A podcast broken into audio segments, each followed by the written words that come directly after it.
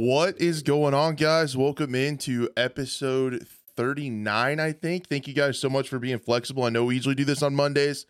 Both Buff and I have had some like crazy real life stuff going on. I just got back into like cell phone service, internet, and civilization like not that long ago, like yesterday. So, kind of catching up on everything. And uh, was going to do this uh, program, was going to do it solo by myself but Blue the Robot has come in and saved you all from hearing me ramble for an hour straight. So we all need to thank Blue for saving you guys. You owe him a lot. What's up, man? Thanks for popping in. Thank you. Thank you. All right. everybody, yeah, everybody, round of applause. What's up, dude? What's up, brother? Nah, no, we're just talking like you said, you're just talking about your uh, your hunting excavation or expedition, I should say. Yeah, yeah. It it, it kind of turned into more of a, a hiking expedition. Uh, more than anything. But yeah, still went, fine being outdoors anyway. Oh, it was good. I, I put some miles on with a pack that my body uh has not done anything like that in a while. So it was kind of a shock to the system, but it was definitely definitely something that I needed to do. Like it, it was cool. I got to see some cool stuff. Found some elk sheds. Um, I think a little bit later in the program, I have some pictures. Uh, if anybody's interested, I might show some pictures on screen a little later for my trip. But um, I know uh, cool. I've been I've been looking for hiking trails around where I am recently too. So looking to get just more outdoor stuff going on, especially because it's later in the year. It's not 90 degrees every day. So. Yeah, you can, you can finally be outside, and and someone someone like me of my size can actually do stuff outside without having heat stroke within five minutes of leaving the door. So that's good. Yeah, definitely. Yeah, it's gonna work on my back, but that's about it. But it's also weird. It's also weird being unplugged from the internet for that long, like with zero service, like no text, no How long calls, were you out there for? anything. Uh, four days. It was kind of out out and about. Yeah, that a lot can happen in four days for sure. yeah. So who knows if all the news that I have prepared for this show is accurate or anything. I this is just what I think happened maybe while I was out in the wilderness. So it'll be interesting. Um, again, guys, we're broadcasting to a few different channels, so keep your eye um, on the screen for chat. For, from all the different channels and stuff. Again, chat is on the screen so you guys can talk, be part of the show, and people go back and watch the VOD that will be over on the Scope YouTube channel. You can check that out for, for VODs, clips, and all that stuff. Um, also, this is an audio podcast, so as we're going through talking about pictures and stuff, I will do my best. There are actually more of, of you people. We can maybe say that there's more than one person listening to the podcast version of this, so I'll try to illustrate hey. stuff so so it makes sense to you guys. Yeah, there's been quite a few. Shout out to you. Yeah, shout out podcast listeners. We appreciate you. If you want to see my ugly face, come on over to YouTube. If not, I totally get it and uh, appreciate your downloads. So I was listening to a few though on, on I'll be honest on uh, Spotify, just uh, chilling in the car. Nice, cool. It's good, yeah. good, good car podcast. I'll say that. So, yeah, I appreciate that. Yeah, I think that's kind of uh, was my goal with it. I, I don't really, we don't really produce the show necessarily for an audio only experience. But if you're out and about on a car ride or you can't, you're not able to watch something, hopefully you can click it on and talk about video games when you're unable to play them because that's what I always like doing. That's why I always like podcasts. Like if I can't if I can't play the games, I'm going and doing stuff IRL. It's cool to still listen to it and kind of stay plugged in. So mm-hmm. Mm-hmm. yeah, that was the goal there. Weeds. Um, I like I, it. I think what we were going to talk about first, since Blue was able to join us, is World War Three. If you guys don't know, um, I wasn't able to add it really quick, but if you search Blue the Robot um, over there, you guys will be able to to find his channel right away. World War Three. In my opinion, he is the uh, the internet's foremost expert on World War Three. So we're lucky to have him here uh, to answer some of our questions. He's a partnered content creator with them, and uh, yeah, just makes awesome videos. If you're interested in the game at all, uh, I'm pretty sure he's doing guides, news, everything going on with that game, mm-hmm. uh, cosmetics, mm-hmm. like all this stuff. It's like a whole. His channel is a resource for World War III. So check it out. And uh, yeah, it launched in open beta, and I was incredibly scared that we were going to have a repeat of the last three launches. How how we are you feeling on that day? We are. Uh, I'm still feeling the uh, effects, like the aftershocks of uh, the open beta day one, two, three. Um, but I think with uh, with the latest patches that just came up and everything that's been going on. I know just today I was streaming World War Three. I was getting into games left and right. One of the devs came in and asked, "Hey, how's the game running? It's super smooth now. Have no issues." uh, getting to games, partying up with friends too. Because even then, you maybe could have gotten to a game, but you couldn't play with your friends. So now, five man squads all day. Um, yeah, it's it's ten times better than it was uh, the first day. I, I, in fact, I think it's the best running version of World War Three since 2018. Currently, for sure. Nice.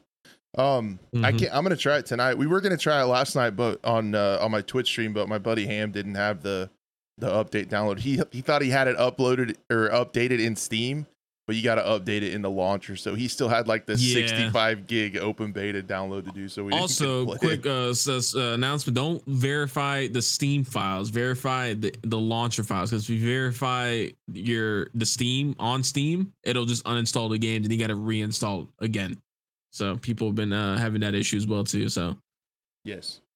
I think I, I had that issue as well. So you got to do all this stuff in the launcher.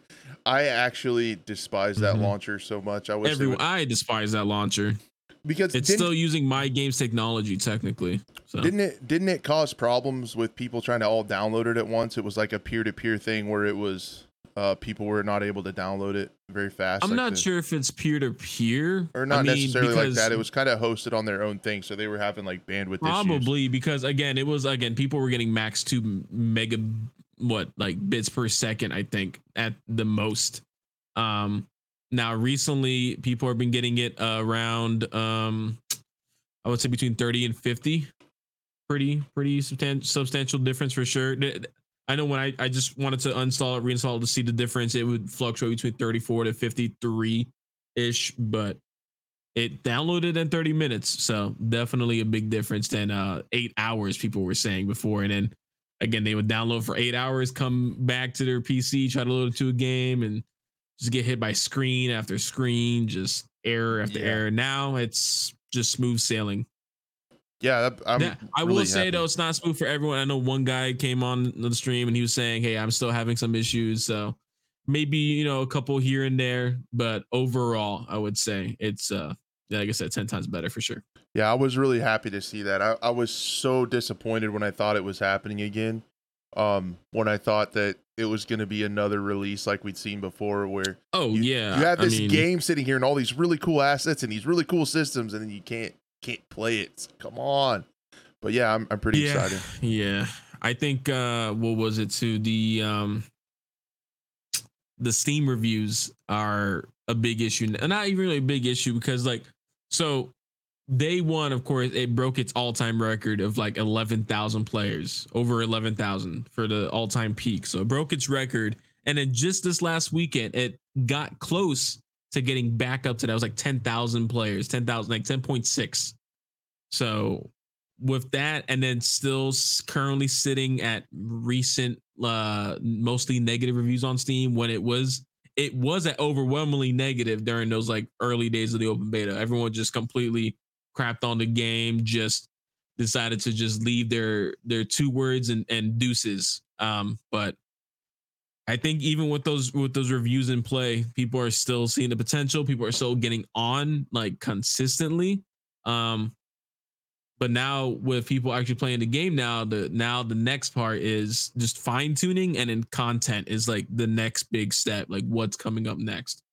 Yeah, I think content is huge. I I saw a big difference between people's opinions. If if you're a, like a, a veteran of the 2018 vintage and and later on when it tried to release again in like I can't remember 19 or 20 when they came back out with it or for the closed beta and you've played those Mhm, same maps and those same modes, you're going to probably have a different opinion of Yeah. it now than if you're just jumping into it fresh. Um yes um like what would you real quick like someone someone because like i've been playing since 2018 and a lot of people probably in chat have been as well um the the for a new player you're having a great time you know and you're probably just like okay take your time with the content. But for us players have been playing since 2018 we're like okay we need something now like asap we've just been these are the same five maps we've seen since 2018 2019 just give us something. Like we had two game modes that are that were back before that are not uh in the game currently. So yeah again it it, it, it, and i so big friend said it did deserve everything it it um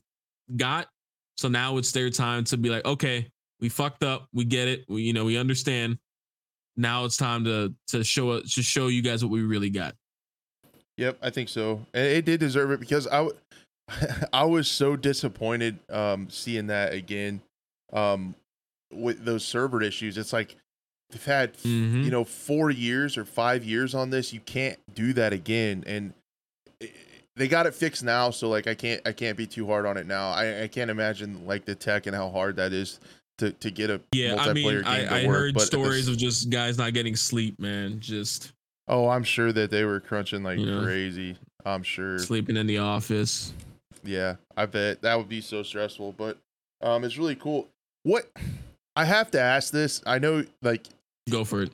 like did getting rid of my dot games fix the servers? Like how did that I happen, s- dude? So okay, so the thing is, a lot of this stuff has been in the background for a long time. Apparently, like you can when you open up the game, my game was nowhere to be found, like the logo or nothing.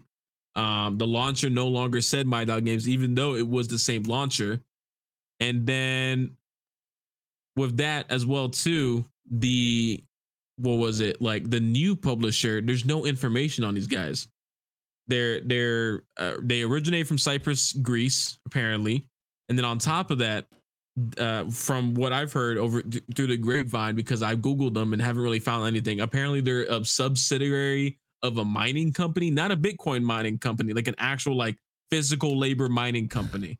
So I don't know what they're doing getting into games, and then their co-publisher is the Four Winds, which do a lot of localization for different games of just like bringing it to different countries.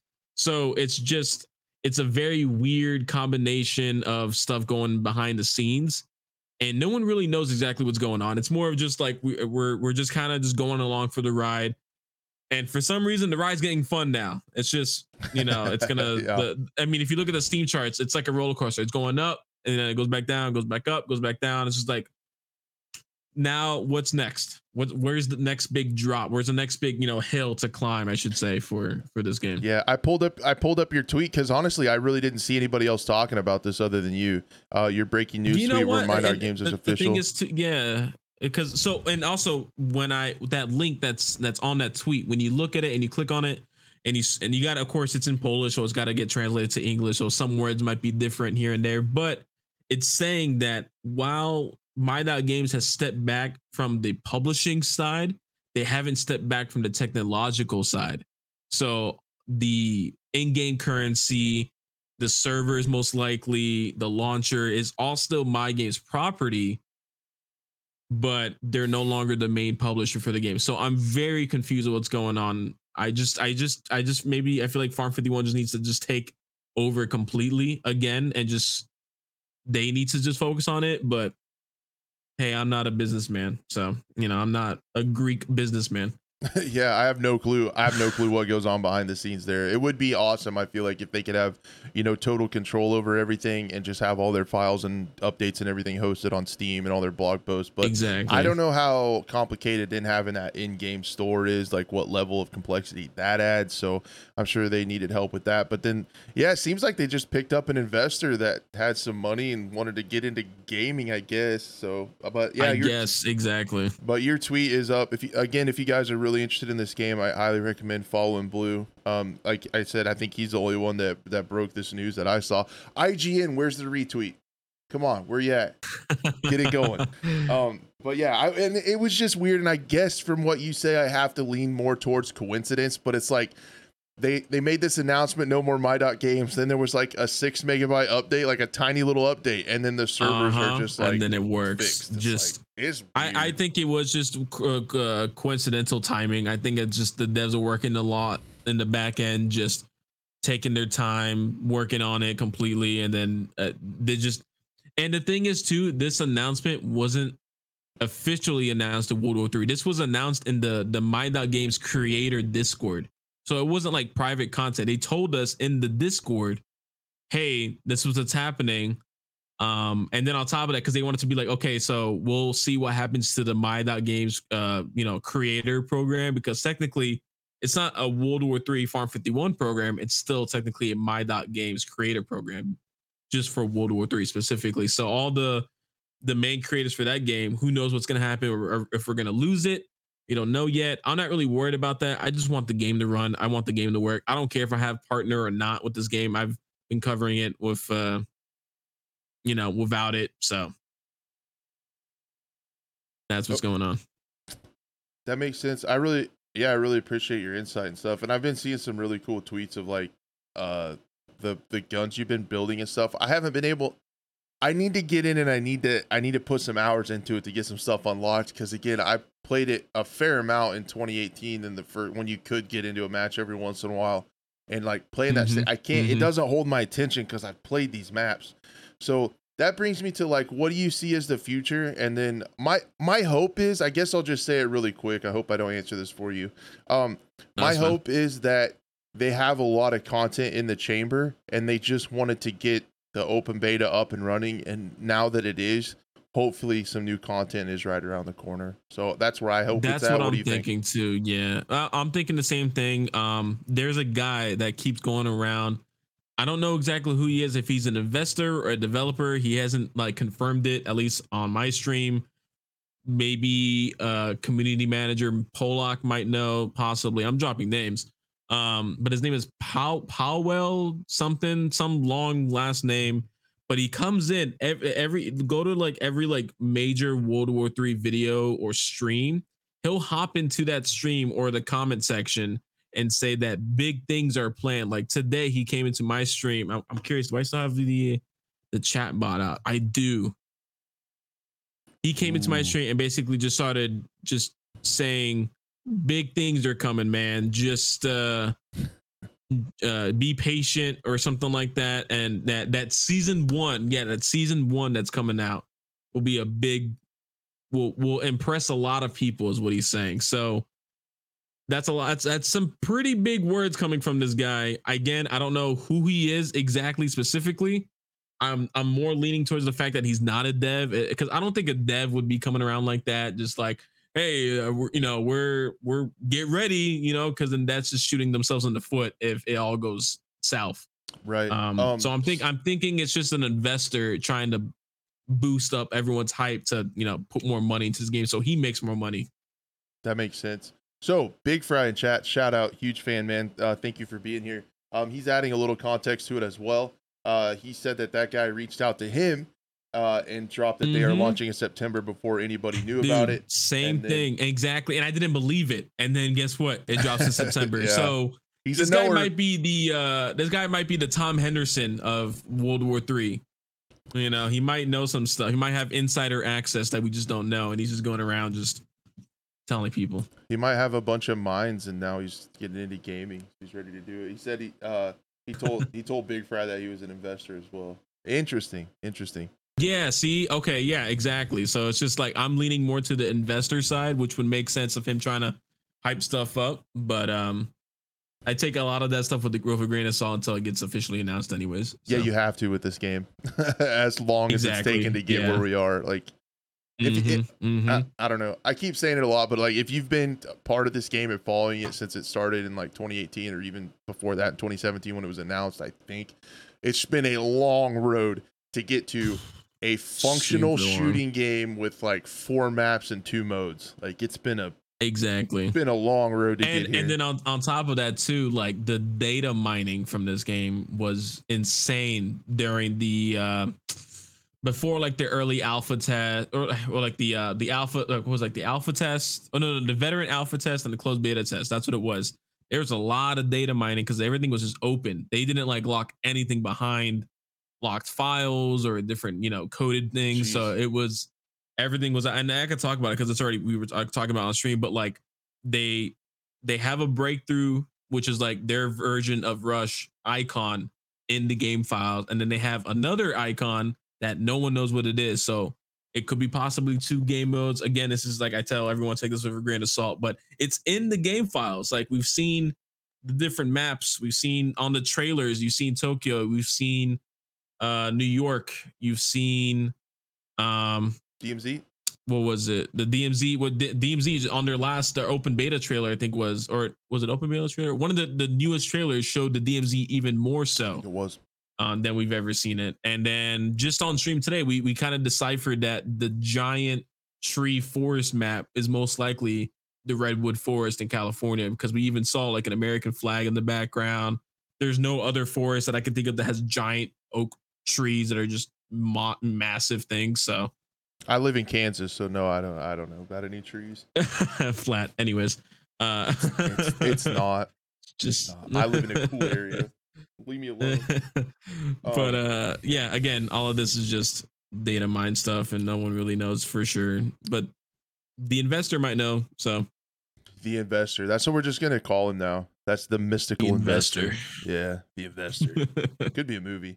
Um, and then the other thing, they, I remember. I feel like you could probably tell me in one of they. So they did some investor calls in Polish and that could be translated and stuff. And I feel like the Mhm. Like the creative director or something at Farm Fifty One said that they are potentially looking at like esports type mode. So I'm hoping for a bomb mode like with these mechanics would be really fun, like S and D. Oh, yeah. but No, Rush would uh, be good too. Rush is a good start. Ru- rush but but the main one that i want is the mode that was tested a long time ago called recon which was like their answer to like a battle royale type game but it wasn't like a full battle royale game it was kind of like again i never played it but from hearing people that have played it it was kind of like you ever heard of the game 9 to 5 Yeah. Mhm. yeah it was like 3v3v3 kind of like that. Well kind of like that just with so it'd be like 5v 5v 5v 5v5 maybe or something like that. And then the certain sections of the map close off and there's pickup weapons there's vehicles in there. It's very again more competitive in that fact. You know your squad dies that's it you know? But there was a revive system too so A re- there was a revive system. I don't remember that. I guess apparently, that, there, apparently there was a there was a well, there was a revive system in that mode specifically nothing else just that mode man, they got to get this stuff out. I guess. I guess it's still the game is still new to a lot of people who are just jumping into the open beta. But I just look at it from a Again, mindset of a veteran. for- it's like, please, exactly come on, for all on, the new on. for all the new players you're like oh this is great the game finally works so i'm like for all us veteran players give us something now Yeah, yeah. It's like hurry. So hopefully that's the case. Uh, maybe the investor will provide more insight. We could look for some videos on your channel, but um, no, it, I, that's where it's at. And I feel like if the game works and it continues to work, because I I used to keep notifications on for this game because I wanted to make content about it, and I'm sure I still will every once in a while, uh, for sure. Mhm. But I kept notifications on, and it was just like, and you might, but it's like post. server maintenance, server maintenance, server maintenance, server maintenance. Like, Yeah. ah, I got it, I got to give it a break. But I- now that I- we're I, I kept it on the entire time now that we're man, you probably knew there's you probably got onto like a Polish sleep schedule with those.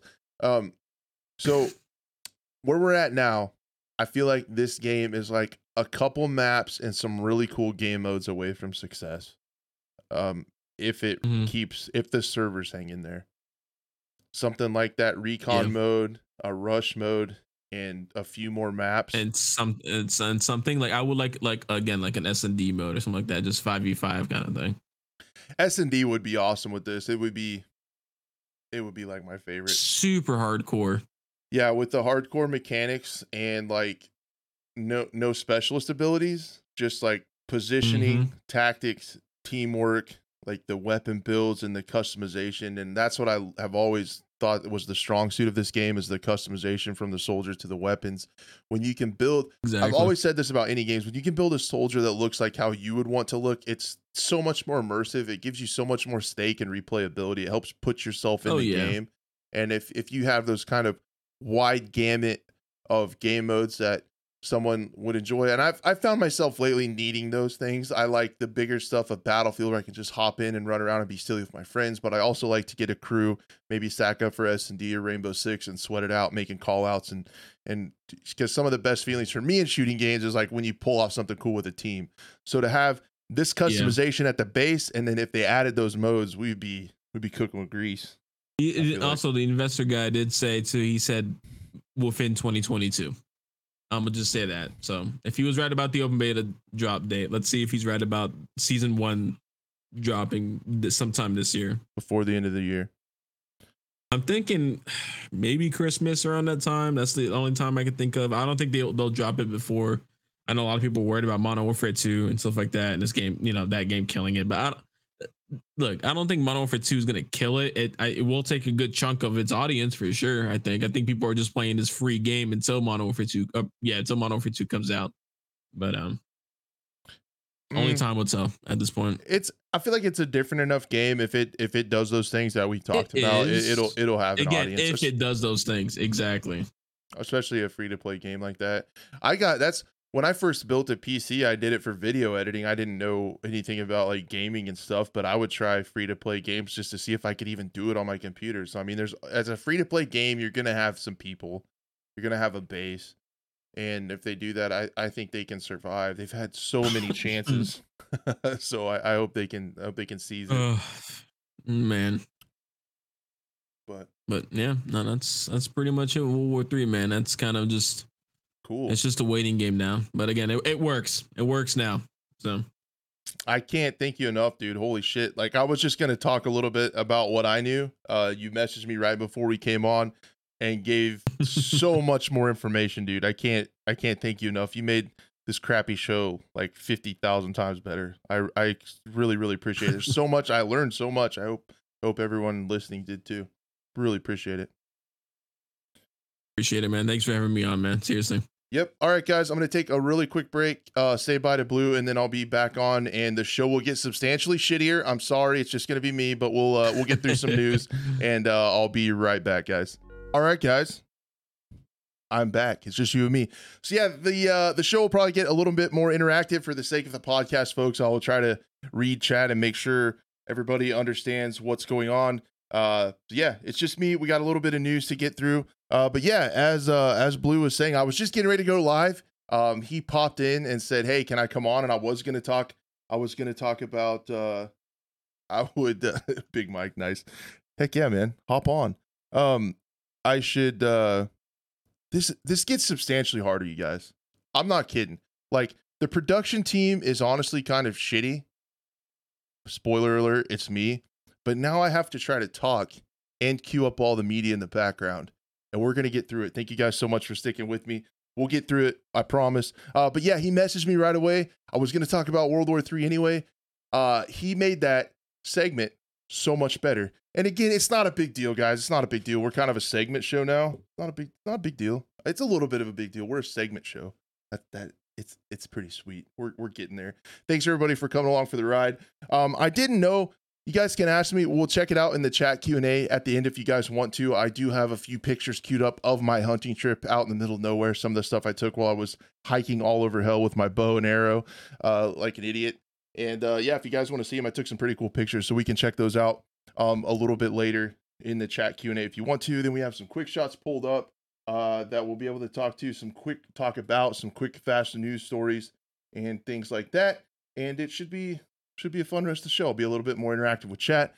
Uh, Big Mike gave himself a shout out. If you guys uh, are interested in art, rendering 3D stuff, Big Mike on Twitter. He does. Uh, he creates thumbnails for some of the largest Call of Duty influencers and uh, creators out there, and does amazing work. So I definitely would, uh, de- definitely would check that out. So the next thing I wanted to talk about was the 2042 event. I don't know if a lot of you have followed this channel for a long time. It, it originally started out as a 2042 channel, then the game released, and I kind of fell out of love with it. Is the polite way of putting it. It didn't feel like Battlefield to me, so we've kind of moved on to other stuff. This podcast, this live show, was born from that. But I still definitely follow along with what's going on with the Battlefield franchise. I still love playing Battlefield 5, but they came out with an interesting event the Liquidators event. Now, it's pretty much tactical conquest. What was weird to me is they started out with 8v8. Now they they made the maps and stuff smaller so it's a lot uh quicker, no com no vehicles or anything like that and the maps are quite a bit smaller. I'm not sure why they didn't put 16v16 in there. Now, I watched a lot of people uh talk about this game mode on Twitter. I jumped in for a match. It was pretty fun. I think your fun level really has a lot to do with which map you get put on. I think I think that has a lot to do with your fun level. Um, I watched friend of the program, uh, Justin. I watched him stream it this morning, and uh, it was a little bit uh, lackluster from his standpoint. Um, it doesn't. It's it's new content for 2042 ish in a way, so we should be we should be happy and thankful for that because the game the game badly needs that. Um, however, it's a mode we've played before. It's got all the specialists and things like that. Although there is a specialist limit, which is which is pretty cool. Um, the cosmetics and stuff are neat, but that's really the only new content. You're still playing on the same maps. you're still playing with the same guns. There is a content update coming very soon with the orbital rework. I hesitate to call them reworks, uh, as I've been kind of bitter about this game a little bit. I honestly call them finishing the maps. Um, so, yeah, finishing the maps. That's coming pretty soon. But this is a game mode that I hopped in and tried. I might try to play it a little bit later tonight or tomorrow. Um, I kind of want to feel where it's at. I feel like having these smaller player counts and player numbers could help out with um, some of the problems that were inherently from the large player base, the large player numbers, 128, as far as like performance, balance, just overall chaos. These potentially could flow better. Uh, from what I've seen, uh, watching other creators play, the 16v16 mode is badly needed. They start out with just the 8v8 mode. Uh, some of the criticisms I've heard is that it feels it feels like oh it feels like a portal mode. Like there's just not a lot to it. Uh, it doesn't feel as different as it could have, but it's something cool. It's something new, and um, I want to check it out and kind of see how the game is playing. I, I keep it installed and updated on my computer and uh, hop in and check it out every once in a while. I still check out the game. Um, yeah, I'm not bitter about. It. I'm pretty bitter about it. I'll be honest with you. Um, so that's what's going on with 2042. Uh, we'll definitely check it out. But I felt like when I watched people play it, the maps were still some of them, not all of them. Some of them were still a little bit big for 8v8, and uh, we're looking forward to the 16v16. I think it'll play a little bit better, and I'll definitely try it by then uh, to kind of to kind of see how it plays and see how the game's feeling. Um, yeah, I think that's pretty much it for 2042. Again, it seems like this game is literally gonna have four maps post launch. Like from where we were in the DLC in the premium days of Battlefield 4 and 1 to now four maps post launch for a Battlefield game is uh I don't know. In my opinion, it's pretty sad. It is pretty sad. So the next thing I wanted to talk about as always, is a little bit of the Modern Warfare 2 latest. There wasn't a lot. Again, guys, I was out in the wilderness, so I missed a lot of this stuff. So if I missed something, pop it in chat. Help me out. Help Crash out. He's struggling out here. Um, the thing that I wanted to talk about with Modern Warfare 2, not a lot of stuff happened. There's a lot of trailers and things like that. As you guys know, we're really only, what are we? Like nine days from early access to the campaign and then um, like 17 days from the launch of everything, and then November 16th, DMZ.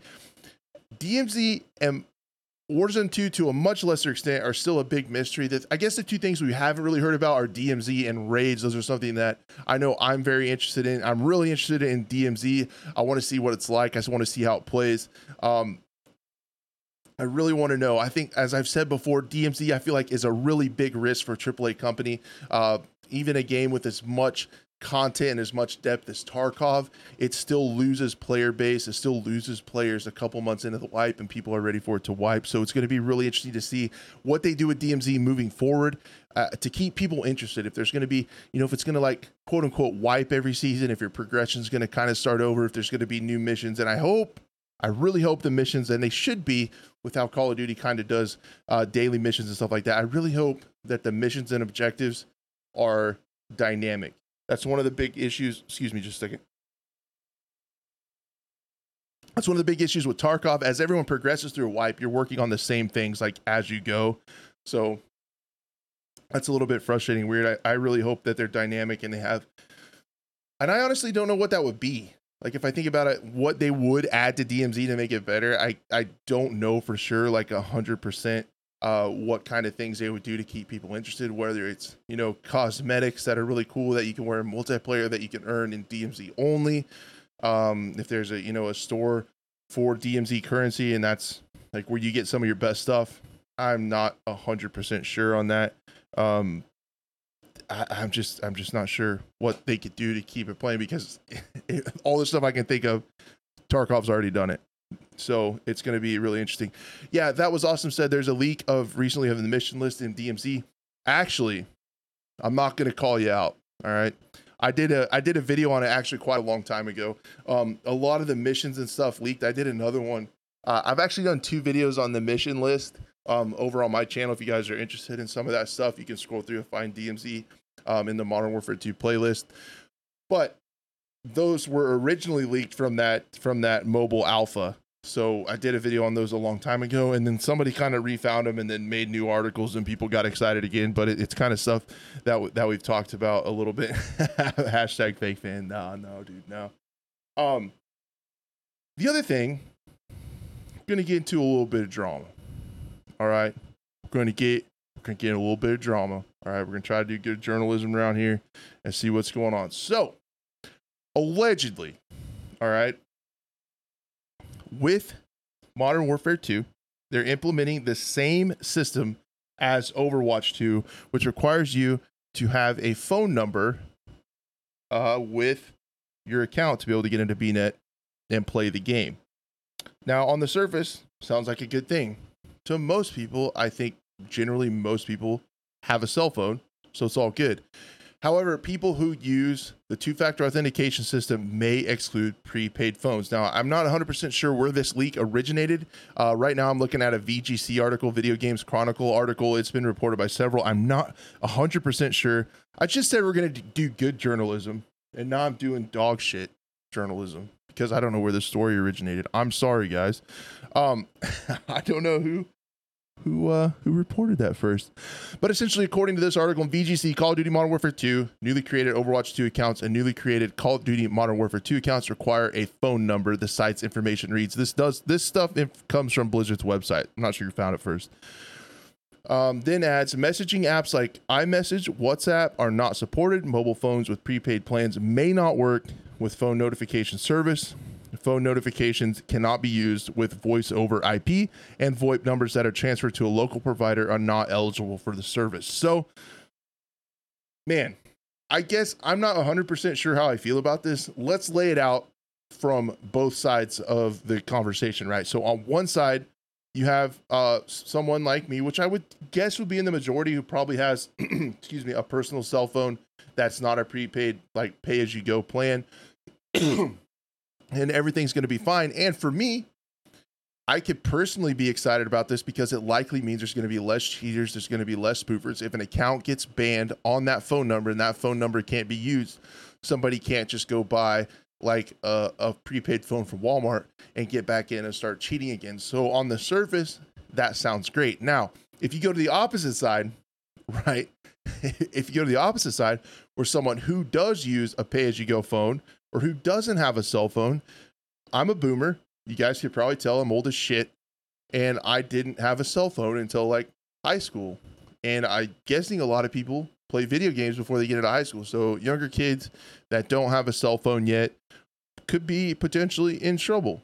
So it it's got a little bit of controversy there because it is there is probably a large swath of people that might have trouble playing the game. So I mean, yeah, there's always going to be that. So I feel like in shooting games, I feel like in shooting games, we're always going to be battling cheaters, probably forever, right? And it there's there's always going to be that line like how extreme do we get? How many legit players are going to have to suffer to be able to get a better experience for everyone else? And it's a really tough question. Tarkov has come up uh, to this line several times with how they've they've banned in Tarkov you can't drop certain things for your friends. And this is to try to help RMT or real money transactions from happening. So a lot of times people can go onto eBay. You can actually buy Tarkov loot on eBay, meet the person in game, or you could, and they could drop it for you. Well, now they made it to where there's a ton of different items that you can't drop. It'll delete it if you try to drop it. Now, this probably cut down a lot on RMT, but if I want to drop a key that I have that I'm done with for my buddy in raid and give it to him, I can't do that. So there's a there's a fine line with fighting cheaters to where like how invasive do you get with like current players. So that's always a question I think moving forward that we're always going to be fighting with. And um, it's just yeah, like like Liv is saying in chat, how much freedom do we lose in order to get rid of cheaters? And I know people like me and people potentially like you who are really tired of cheaters probably willing to give up quite a bit. And yes lib i did play a lot of snake on my nokia brick. It's no big deal. I was pretty good at it. I'm not gonna lie. Um so let's let's continue to go further further into this a little bit. I promise drama. We're gonna get into a little bit of it. No problem. All right. So robert bowling now if you don't know he was a former call of duty developer now working at Dr. Disrespect Studio. He quote tweeted this article and said this. So again, he's now working on Dead Drop with Dr. Disrespect, has been a higher up in Call of Duty in the past. I'm pretty sure. You guys can you guys can fact check me on that, right? If that's a problem. Um, he says, imagine banning all players who don't have cell phone plans and then releasing a game trailer that doesn't contain any game footage and only features multimillionaires. Classic Activision tone deafness, doing everything they can to overshadow a great game from the devs. And now, if you're like me, when you first read this tweet, you're like, Robert, what's your problem, dude? What's your freaking problem? Well, there's a little bit to this, I feel like, in the fact that there are people, if you don't have a phone, that sounds crazy when you put it that way. If you don't have a phone plan, you can't play Call of Duty.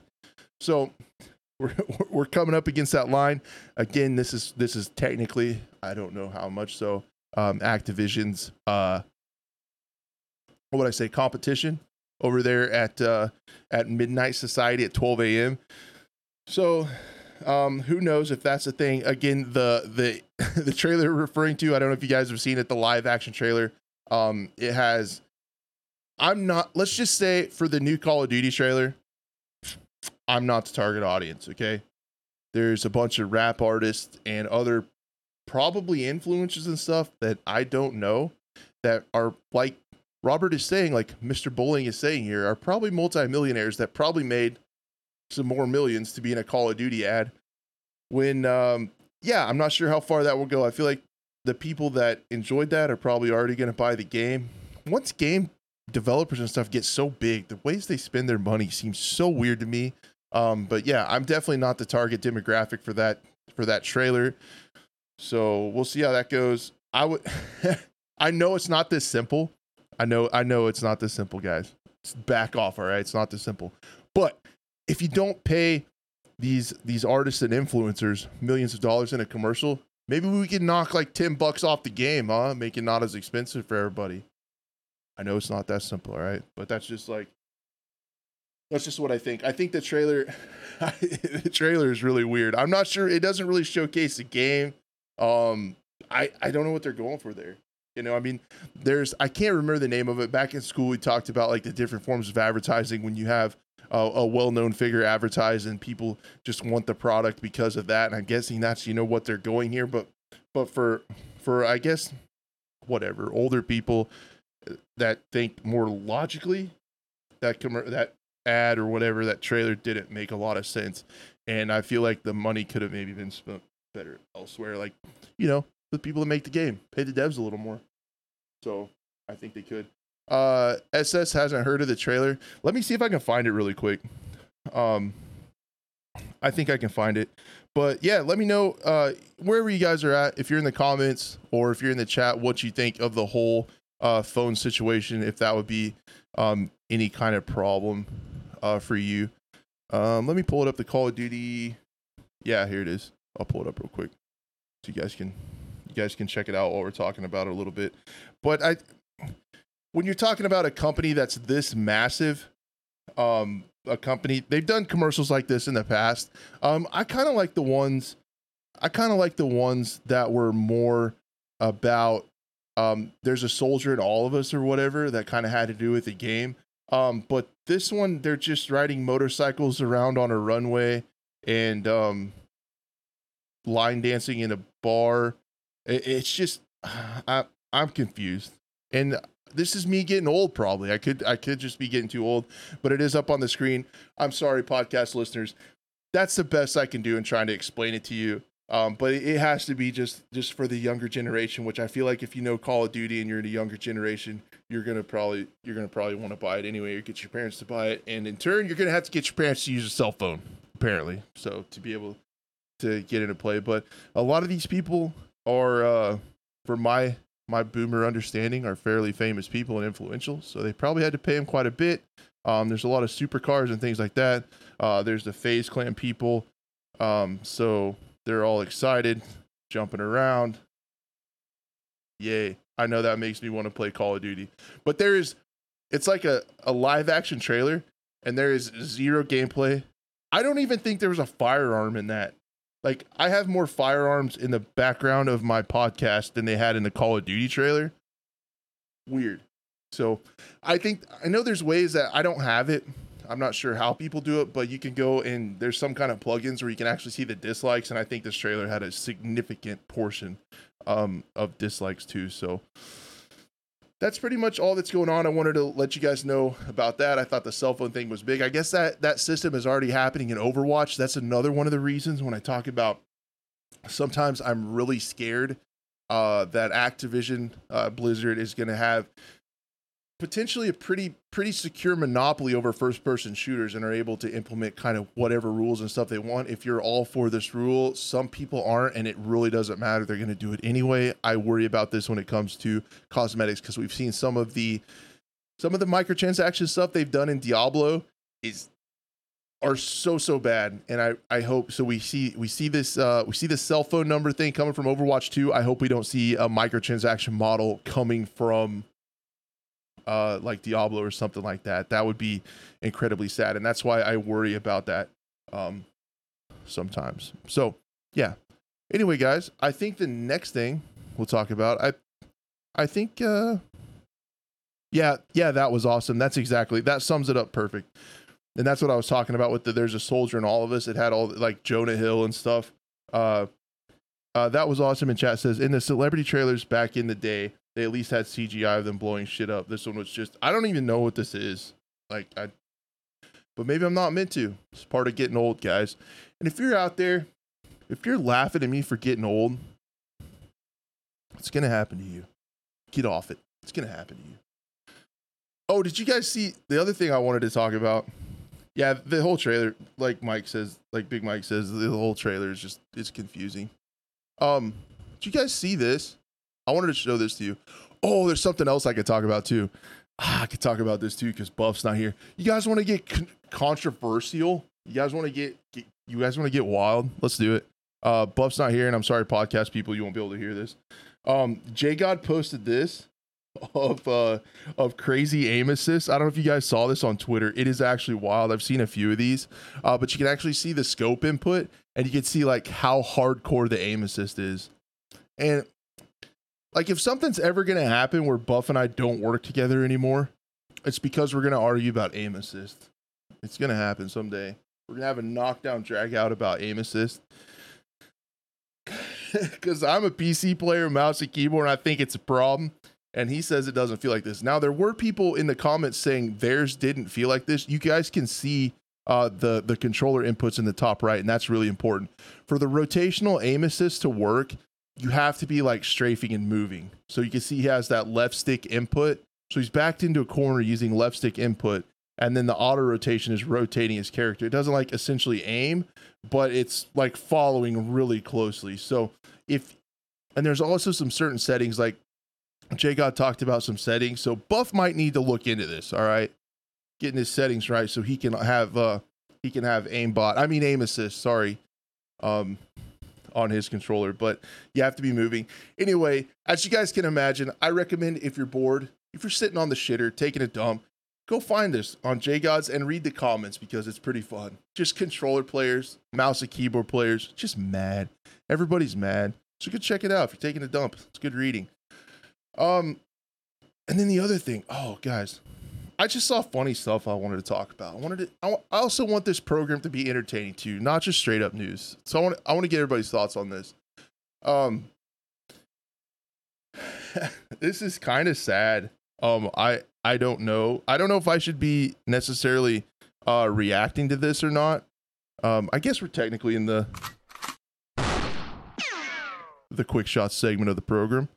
Um, did you guys see? So TwitchCon's been going on. I don't know if you guys have seen this. Yeah, Big Mike. Um, there's only a few players that play competitive Warzone that that play on keyboard and mouse. So that should tell you something. If Buff sees this, he's gonna be so mad at me. We we have we have fights about this. It's true. We miss Buff, by the way. Um, hopefully he's back with us next week. Des- the show desperately needs Buff. Um, so yeah, like I said in the ticker above, miss you, Buff. Hope you're doing well, man. He's got a lot going on IRL. It's all good stuff. Um, he's vibing, um, but he's just really busy. So we'll hopefully see him next week. I really hope so. But it kind of shows. I don't want to toot my own horn, but this kind of shows how committed uh, we are to getting you guys a show every week. Um, I was traveling and stuff. We had to move the dates. Thank you guys for being flexible. But I just always want to get a show out to you guys um, every week and really try. We try to do that. So anyway, Adriana Chechik Chichik. Apparently, uh, she's an adult entertainer and a Twitch streamer, which up until recently shouldn't go hand in hand, but potentially they do. you guys probably know what I'm talking about. Uh, the girl that got banned for actually uh, performing coitus on Twitch only got banned for a little while. Weird deal. Twitch's weird company. Um, but anyway, she actually broke her back in a foam pit at TwitchCon, and it is horrible. And I want to know what you guys think of this because there's there's again like many things, two sides to this story. Um, let me turn this sound down. I don't know how loud that audio would be. Um, but essentially, if you guys can look at this, sorry, podcast listeners, probably do the best to ex- describe it to you. This thing looks like a true foam pit, like uh, like athletes practice um, doing. I don't know. Uh, Lib, one of the uh, members of my community and my Discord and stuff, he put up some pictures. He actually went to TwitchCon, so I'd be curious if he saw this thing if it was obvious to them that this is not a foam pit like athletes practice, you know, skateboard tricks into, or, you know, even like the motocross jumps and stuff into, this is essentially like foam blocks on a much harder surface, like almost like a wrestling ring mat, or it's not even look soft as a trampoline. And and this is hard to watch kind of because she does get injured.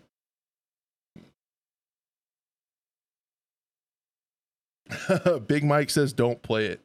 I I just kind of want to see so you can see I won't play it because it, it is kind of graphic and I I I don't want to like show off people getting injured because that's serious and it sucks.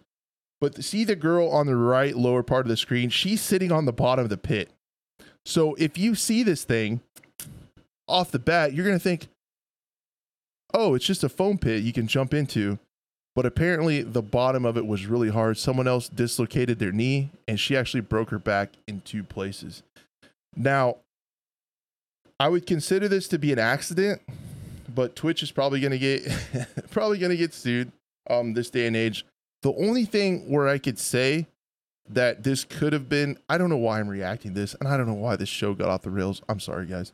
The only thing I could say that she should have known is she had to walk out to this podium. So it's like I don't know if you guys remember. Oh, geez, I'm gonna date myself again. Like American Gla- American Gladiators, where they stood on the on the pedestals and had the pugil sticks and were like jousting to knock each other off of the of the stands. That's what this is. And my first thought was like, oh my gosh, they didn't tell her that this wasn't a true deep foam pit, but she had to walk out to that podium, to that thing. So she should have known that the floor was hard. And it was just I think it's just an accident. Um, I hope that they told them that this was such, but she should have known that the floor was hard because she had to walk out to the podium to to to battle with the pugil sticks and joust. So I don't know. I don't know if you guys saw this. I don't know whose fault it is. My opinion really doesn't matter, but like it was just something crazy that I saw from TwitchCon. I know uh, some some of my friends on Twitch actually made it out there, and the event looked really cool. Um, but yeah, so I hope she gets better soon. Um, it sounds like she has to get uh, surgery to get a rod in for support in her back, and that's just that's heartbreaking. And we really hope she gets better, and um, hope this doesn't ever happen again. But yeah, that's what I think, Liv. If she had to know, she had to know, like walking through it, that that's going to be a, a, problem, and you, you shouldn't you shouldn't jump off this thing. So anyway, Sorry. Um, occasionally, um, occasionally on the show, um, I want to talk about like kind of pop culture, entertaining stuff that's going around. So I saw that. Um, the next thing I want to talk about, this actually came up. Um, this actually came up before my. Uh, this came up before my trip, and I, I jotted it down on my notes to talk about it. This was came to me, um, actually on Jeff Grubb's podcast, uh, the morning morning game mess, I think. Anyway, uh, Jeff Grubb's podcast, he does live on Twitch in the morning. Um, the first quick shot,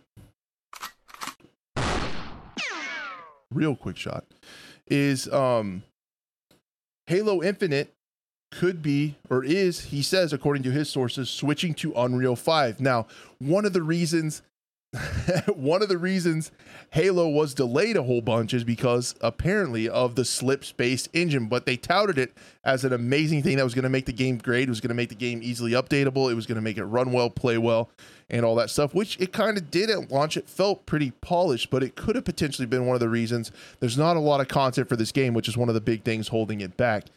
But engine troubles holding a game back in a AAA space. Does that sound familiar? 2042. So, why I thought this was interesting to talk about is um, whenever we had EA developer Jim Heil on, he talked about how there are many off the shelf engines where that company handles the engine, handles the groundwork, and stuff like that. So, devs don't have to. They can focus on balancing they can focus on making changes and getting the game to run well and stuff like that. And this is the first time I feel like we've seen a AAA studio veer off of a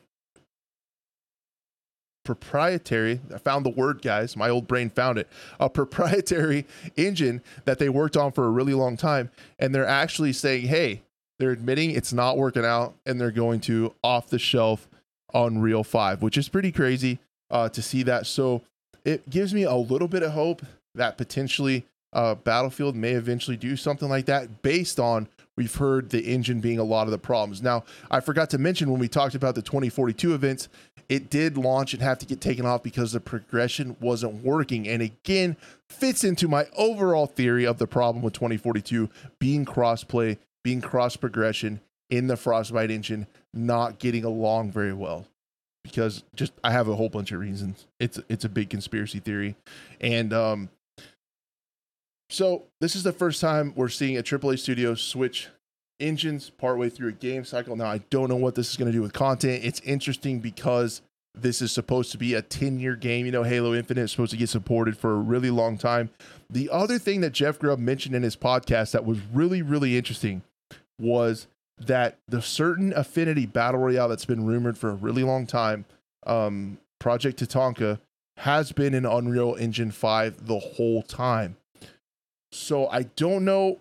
That had to be planned. Um, having I don't know how that works. I'm just an idiot on the internet.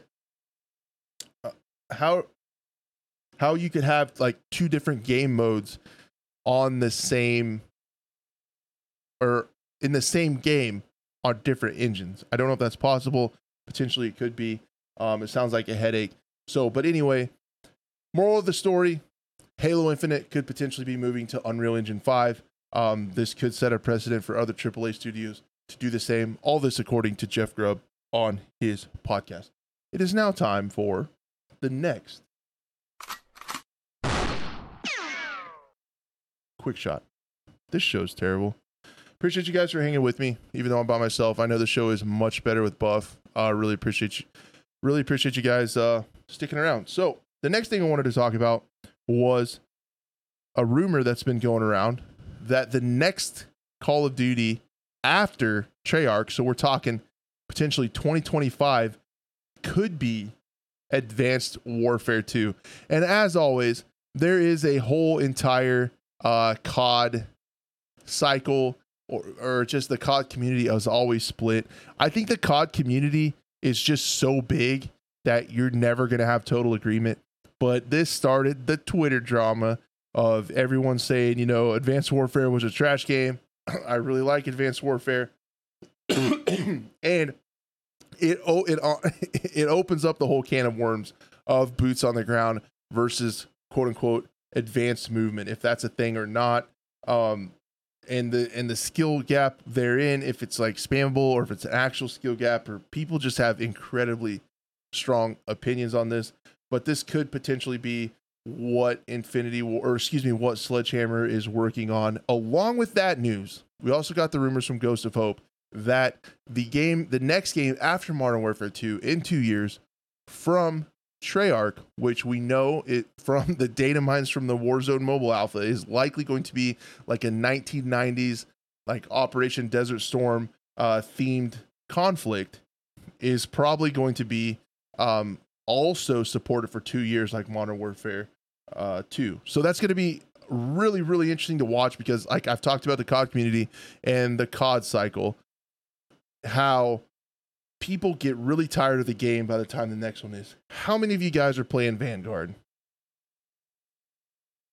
Right. So I know Vanguard was uh, a trash game by most people's standards. Um, I didn't play it enough to really get a good opinion. It was so weird. Um, but there's a cycle where people really get tired of the COD about this time of year and ready for the next one, right? And it's gonna be it's gonna be very important to see excuse me, how Activision handles this cycle when they're going to allegedly push these games two years instead of just one. I think a big reason behind that is the updates that are required to keep Warzone running. Uh, devs have mentioned before how much of a challenge it was to add other games, guns, and stuff into Warzone and just keep piling those on and keep keep combining those engines and those mechanics and things like that. Um, so it's going to be um, it's going to be interesting to see. Uh, Big Mike's plays Vanguard. I'm sorry. I didn't mean to throw you under the bus like that. Um, I'm gonna throw myself under the bus. I'm gonna join you under the bus. I liked Advanced Warfare. Um, I thought the weapon variants were pretty cool. Um, the loot boxes were terrible, but I didn't know it at the time because it was the first time we saw that. Um, it was kind of the first time. It's probably my first what I would call Call of Duty game that I played a lot. I've told a lot of people this that I've come I came to gaming pretty darn late in my life. But yeah, you guys can pile on, uh, unsub, unfollow, block me or whatever. Um, I really like the setting of Advanced Warfare. Um, I thought it was cool because it it was gritty. It was still, it was still futuristic, but it was like dark and gritty and warlike, and the conflict was believable. And it had what I thought was really good map design. It had dynamic maps, um, like you're seeing uh, the tidal wave uh, come in on that one, and um, the tsunami map. And there was the, I guess, Doctor Disrespect designed at the recovery map where the volcano erupted and pushed you into a different part of the map. Um, some of that stuff was pretty cool, and um, I I thought I liked it. Um, the setting was cool. Uh, love or hate, um, love or hate advanced movement. Um, this has some of my favorite maps, and I, I, thought the setting was was really cool and easy to get into. Like I said, it was until they started coming out with the crazy skins. Um, this also had Advanced Warfare also had the best soldier customization of any Call of Duty because I'm not saying the clown skins, I'm not saying the gingerbread skins, I'm not saying that crazy stuff. I'm with many of you. I don't really enjoy that kind of stuff. The fact that you could change your boots, you could change your exo, you could change your pants, your your uh, jacket, your head, all that stuff you could change independently. There was granular customization of your soldier, um, which was really cool. So the friends that I played with, I could instantly tell it was them uh, just by looking at them, and um, that that that was pretty cool. So I'm I'm a I'm an advanced warfare truther. Also, uh, the guys that I got into Call of Duty with have been playing it a long time. They didn't like the advanced movement. uh, advanced warfare, when it was populated, actually had an old school mode. It had a classic mode where the exosuits didn't work. So I played that a lot, and it felt great. So I didn't I didn't mind the advanced movement just because I didn't know any better. Um, but the the the classic mode, boots on the ground, uh, boots on the ground, advanced warfare was really good. I thought so. You guys can hate me, you can unfollow me. That's my controversial take that you guys can just just obliterate me in the chat. Gives you something to do. Have fun. It's time for the next quick shot. Now, give the production team a little bit of time. Uh, they're working really hard behind the scenes here to, pull up the next media.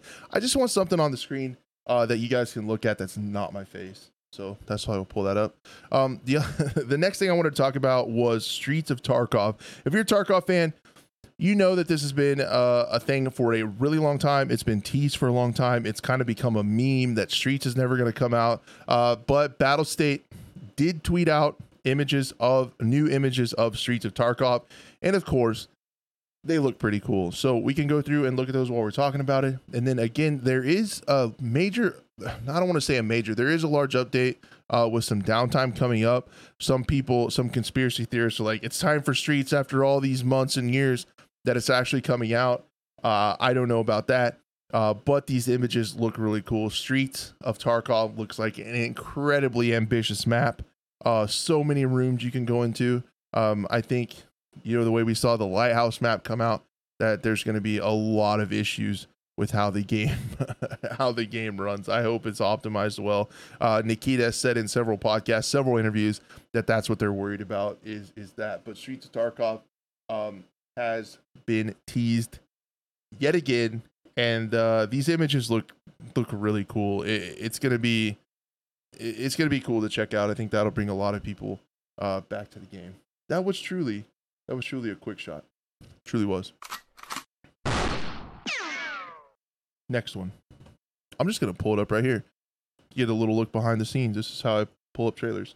Um, the next thing I wanted to talk about a little bit briefly, um, Overwatch 2. Uh, I tried out Overwatch 2 again.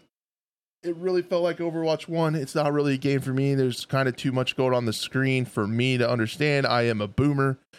Totally get it. A lot of you guys may enjoy Overwatch, and it came out at a really good time when people are kind of waiting on Modern Warfare 2. It is a free to play experience, but it really is an interesting way to almost re release a game. They changed it from 6v6 to 5v5, just a new hero. A lot of the same remastered stuff, heroes, maps, and modes, and things like that. So it's it's weird. I played it and it was uh it says that's funny. Oh, that's how those guys do it. Yeah, you got to see a little sneak peek behind the scenes. Sorry, podcast listener.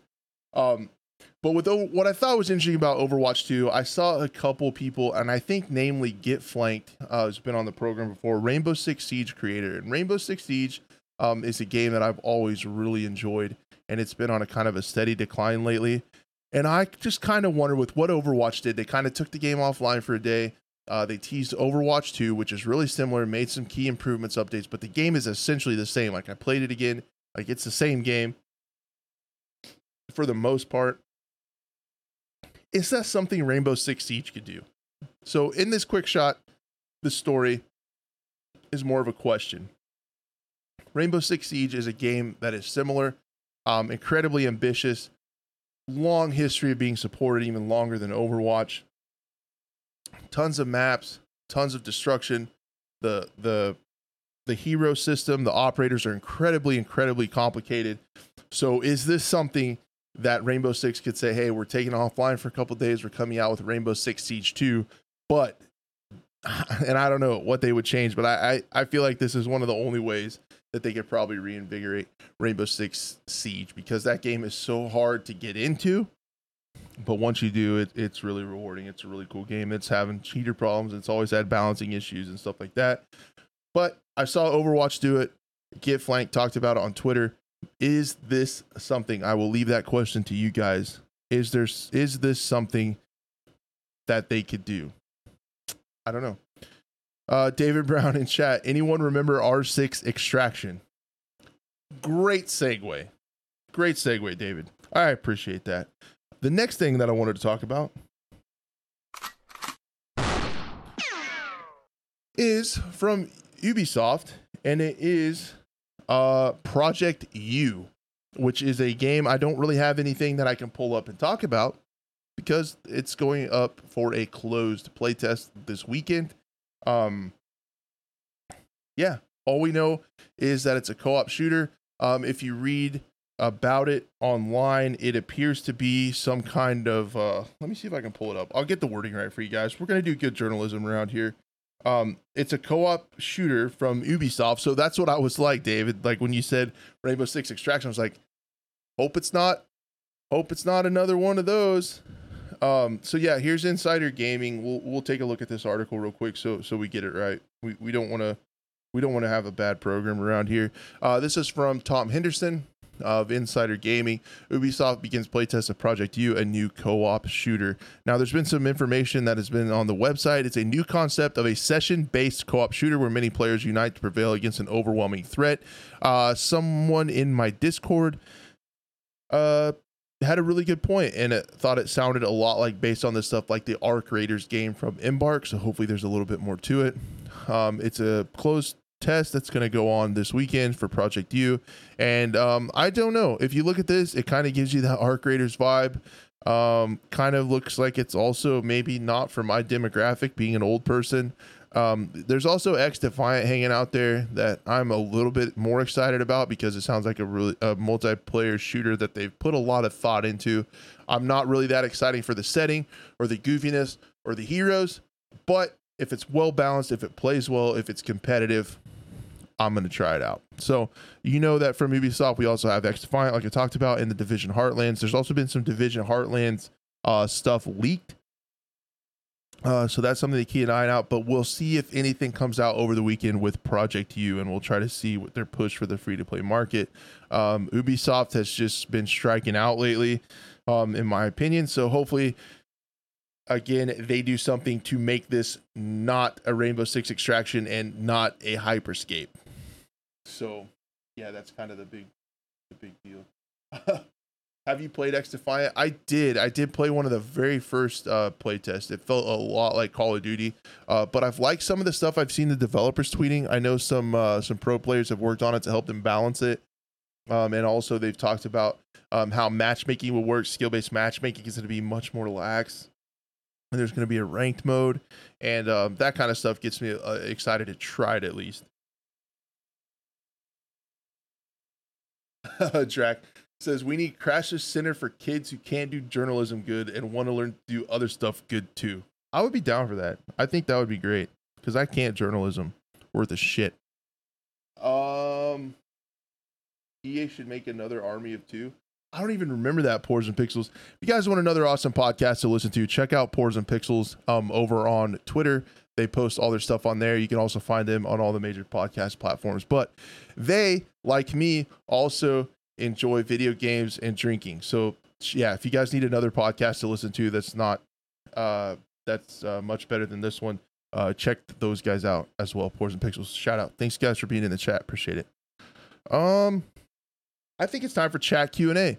Um if you guys want to, um I'm sorry again to the podcast listener out there. If you guys are interested, I have a couple pictures queued up of uh of my bow hunting trip. Um some of the cool scenery and stuff I saw and um yeah, I think it would be I think it'd be cool to check out if you guys are interested. Um, and then I'll I would be down to uh, answer questions and stuff for a little bit. Um, would uh, would be cool.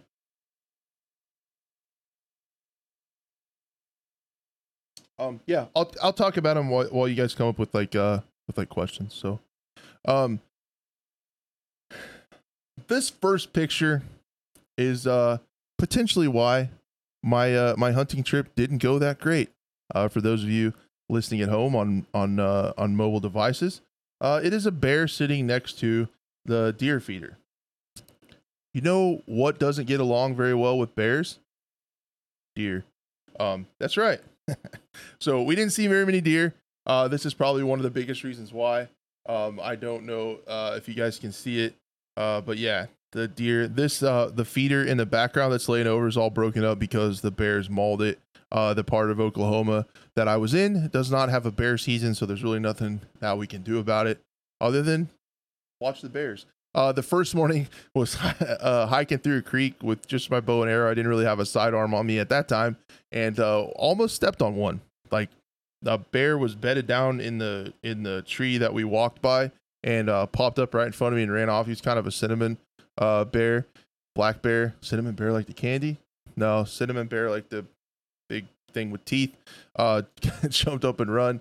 Um, had to go back to camp, change my pants, come up with a new plan, and uh, grab the sidearm, and we w- went back out hiking around looking for deer.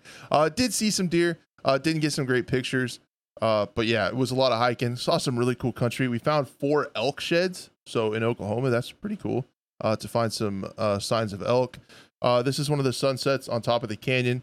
Uh, is my buddy Clark uh, that I went with uh, with the pack in his boat, checking out the sunset. We were watching to see um, if anything bedded down in the canyon. But I got a lot of hiking with my with me sitting around a lot, uh, working and not moving around too much. I do go to the gym every day, but not a lot of cardio. It was really good for me. I did a lot of hiking with some packs on, and um, it was really cool. I thought this was a was a really cool picture. Um, then this is just kind of uh, off the canyon, looking down um, at the river bottom. Uh, really pretty land. Um, just it was just a lot of fun. Uh, it turned into more of a hiking trip, but we did see a, a few cool things. And then this is uh, a view of me sitting um, on my deer stand, uh, kind of looking down the river on the last evening. So funny story. Uh, we fixed a bunch of the deer feeders uh, that the bears have messed up, and we fixed them. And then we are like, well, we were just loud in this area. There's going to be no deer here. So we hunted on like the other end because we thought we probably scared everything out of that end working on it. We anchored them in, so we were hammering on stuff. And then my cousin sent me pictures from the camera of deer that were back where we were started working. So we missed them. Like if we would have been sitting back there, we probably would have had a successful hunt uh, with the bow. But pay your money, take your chance. That's what happened. That's what happened. But it was an awesome trip. Yeah, guys, it, it was fun. I appreciate it. It was a lot of fun. Four days of touching grass now, crashing, play inside, and play Modern Warfare 2 for a full year. We're gonna get some S and D going, aren't we, Jack? We're gonna rest it. We're gonna rescue the shit out of some hostages, and we're gonna play some S and D. And it's uh, it's gonna be a good time. I don't know about you guys, but I was I was incredibly surprised. I should probably make a video about it. I was really surprised how much strategy went into that hostage rescue mode.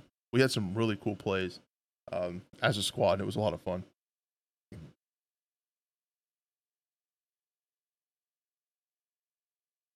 Yeah, that's right. I mean, the hostages, they're still helpless. We got to go get them. They're not going to, they're not going to stand up and walk out on their own. So, but yeah, anyway, guys, thank you. Thank you for being here. Um, had quite a few viewers tonight uh, for just me rambling. Super, super thankful uh, for everyone just hanging out and chatting with me.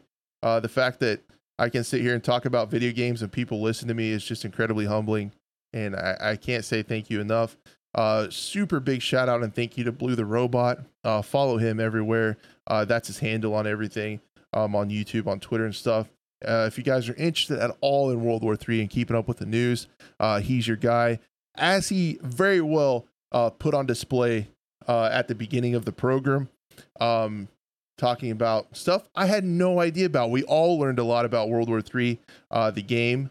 I have to say, for YouTube, uh, the game. Um, that's yeah, that was awesome. We learned we all learned a lot. So if you're interested in that game, follow him. Uh, special shout out uh, to uh, Big Fry for taking the time. Uh, big fan of his. Uh, was really he's probably really busy for popping in the chat, uh, as well as Big Mike, another awesome creator and a member of the channel. Um, thank you guys for taking the time and uh, just everybody. David, that was awesome. Drac, um, just all you guys. SS has been here for a while. Uh, Max, Pores and Pixels, uh, just everybody for being here. Uh, thank you so much. Incredibly kind of you. Do you think the nighttime parachuting clip from the recent MW2 trailer was DMZ? I'm not sure. I think it could be either. That was awesome. I think They'll probably have nighttime events in Warzone 2, but it would be really cool if the DMZ had a day night cycle like Tarkov. So, um, yeah, I'm not sure. I think it could be either, but it, it's definitely interesting. Um, definitely an interesting question. I hope so. I hope. I really hope DMZ has a day night cycle. That'll just help add to that replayability, right? Like keeping get, getting different experiences dealing with different different things. But yeah. Anyway, guys, I think that's a show we got through a lot of news. We talked about a lot of stuff. Hour and a half. I did it without Buff. Uh, I really hope that Buff will be back next week. The show desperately needs him. We appreciate him, and uh, hopefully he's going well. Miss you, Buff. What about weather in DMZ? I doubt that, Starcab. Um, Starcab asked, "How about weather in DMZ?" I doubt it. I would be surprised if it had it. I think that would be one of the first times Call of Duty had that, but I hope so the the weather in the Road to Vostok demo was amazing. Um, yeah, thanks, awesome. I appreciate it. Thank you, thank you. Yeah, I know. Max, thank you for always being here and cleaning up the Russian sex bots. Uh, can't thank you enough, man, for taking the time to do that, keeping us keeping us safe. Max is doing the Lord's work. We might actually be getting most of them blocked, man. I don't know. We might actually be getting most of them blocked, but he's out here doing the Lord's work, keeping us all safe. Thank you, Mad Max, for your service. Uh, David Brown asked Where's Buff. Uh, he's got stuff going on like IRL. Um, I don't know how much he wants me to share. It's all good stuff. Uh, just some changes and uh, stuff that he's working on, uh, helping family do some stuff. Nothing bad at all. Um, everything sounds good. I'll let him uh, tell you guys what he wants to when he gets back about what he's up to.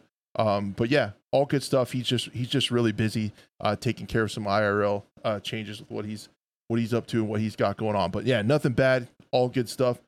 Um, yeah, I think that's good.